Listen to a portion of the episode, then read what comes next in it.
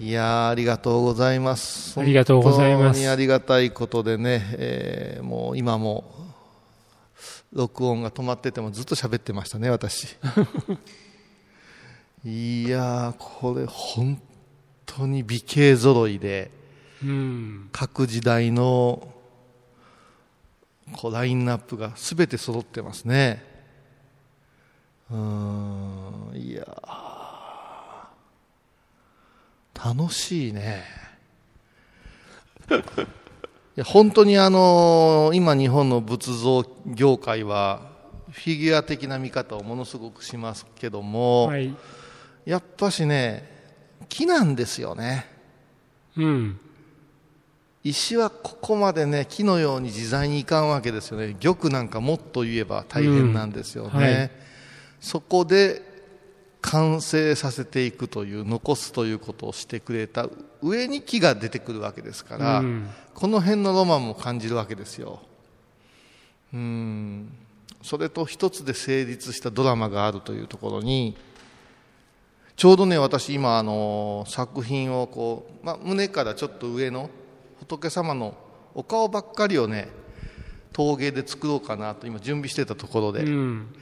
でまあ、素朴な感じやけどもこうちょっと置いとくとホッとするようなお顔を今いろいろこうラフしているところでここまでお顔を見せてもらえると思わんかったんでね。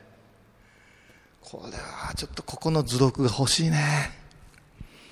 なかなかね、いやあのなかなかねってつい言っちゃうのがですねこのお部屋っていわば据え付けられちゃってるものが多いので撮影ね。撮影なんですよね。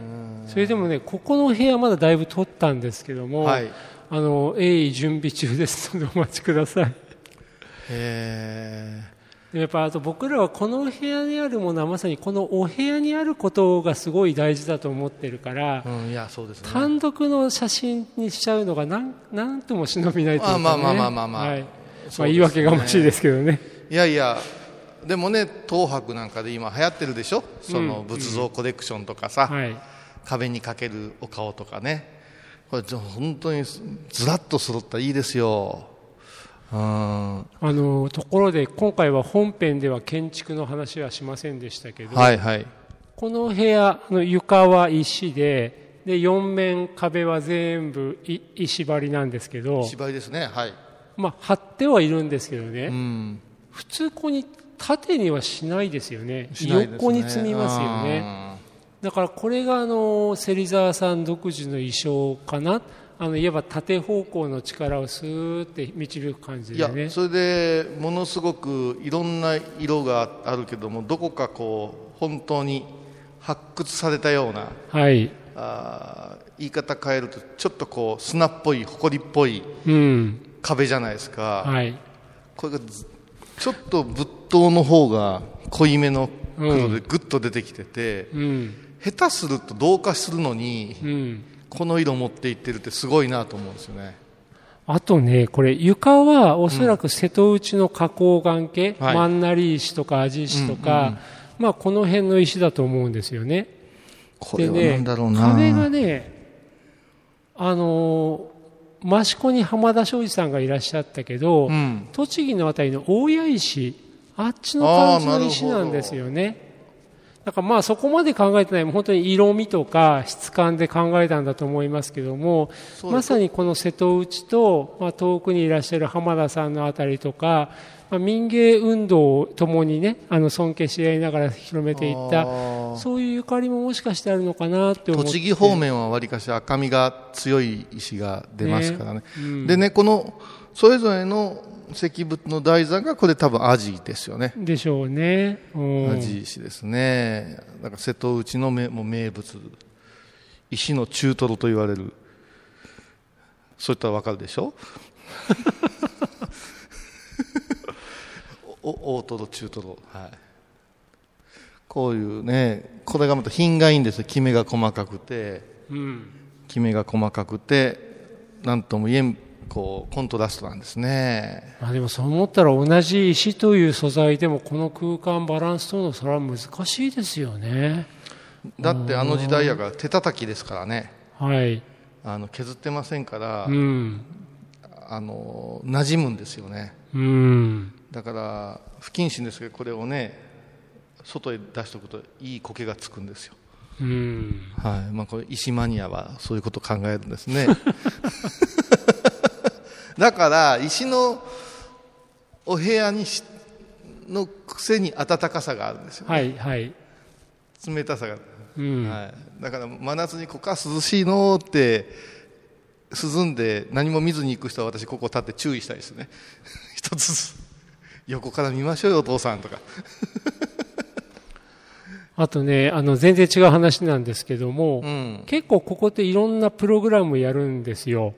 あの、幼稚園、保育園に通ってる子どもたちが、この工芸東洋館入り口から裸足になって足の裏で床を鑑賞してくるプログラムってあるんですね。いいね最初は木で宗像さんのとこ来ると焼き物ででここに来ると石なんですよね。うん美術館に来ると目で絵を見ることが多いですけども足の裏で床を鑑賞するっていうのも結構いいですしねちょっとじゃあうちの井の方ツアーでもやろうよ知 ってる柳沢さん。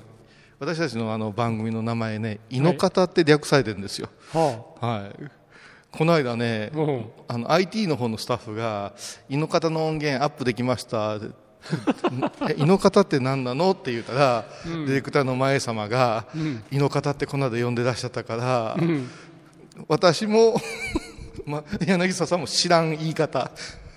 井の方ツアーなんですよねどうせやるならもあのそのね幼稚園児向けのシンプルなのをさらに複雑にしたやつで体で感じる美術館というプログラムもありましてですね。あのそこにプラスして私照明とか声の方は お手伝いできますからね。なるほどね。はい。そう音ってなかったな。あのねその体で感じる美術館は最初ここで裸足になって、はい仰向けに寝っ転がるんですよ。で背中で石の硬さでも硬いかな冷たさでも温かいかな、はい。それをね本当に自分の息が聞こえてくるまで静かにしてうん。逆に自分の体を感じ始めてくるんですよね。遠目に見るとなかなかの怪しげさですけども、でそこからあの各お部屋に行って匂いとか手触りとか五感を使って展示空間をあの味わうんですけど音っていうのがねなかなか入ってこなかったからいつかそこに照明を入れていただけると、まあ、パーフェクトなプログラムになりますね。うんあとご神言でねうんずっとね、例えばあ観音様やったら「オンアロリキャソワカオンアロリキャソワカオンアロリキャソワカ」をこうずーっとこうみんなで音程決めて唱えると、うんなかなかの空間になると思うんですよ。うんしえー般若心経の中にある「五運は皆空なり」っていううね、ん五運を味わうツアーですよ。うん。もうお寺ではできんことですね、これは。ですね。逆に畳や板場しかないから。そうか。僕じゃあ朝開館前ここに来て般若心経練習しようかな。じゃあここで朝ゴンウェブさせてもらおうか。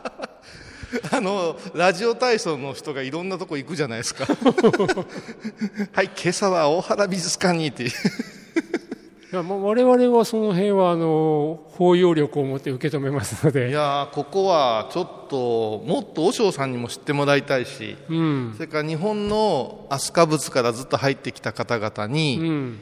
ここへ来てごらんって言いたいですね。うんですね。うん。だ絶対聖徳太子様は大好きだったと思いますよ。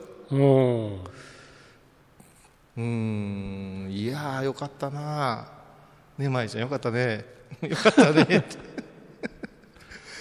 いやいやちょっと次はどこを連れて行ってくれるかなっていうね。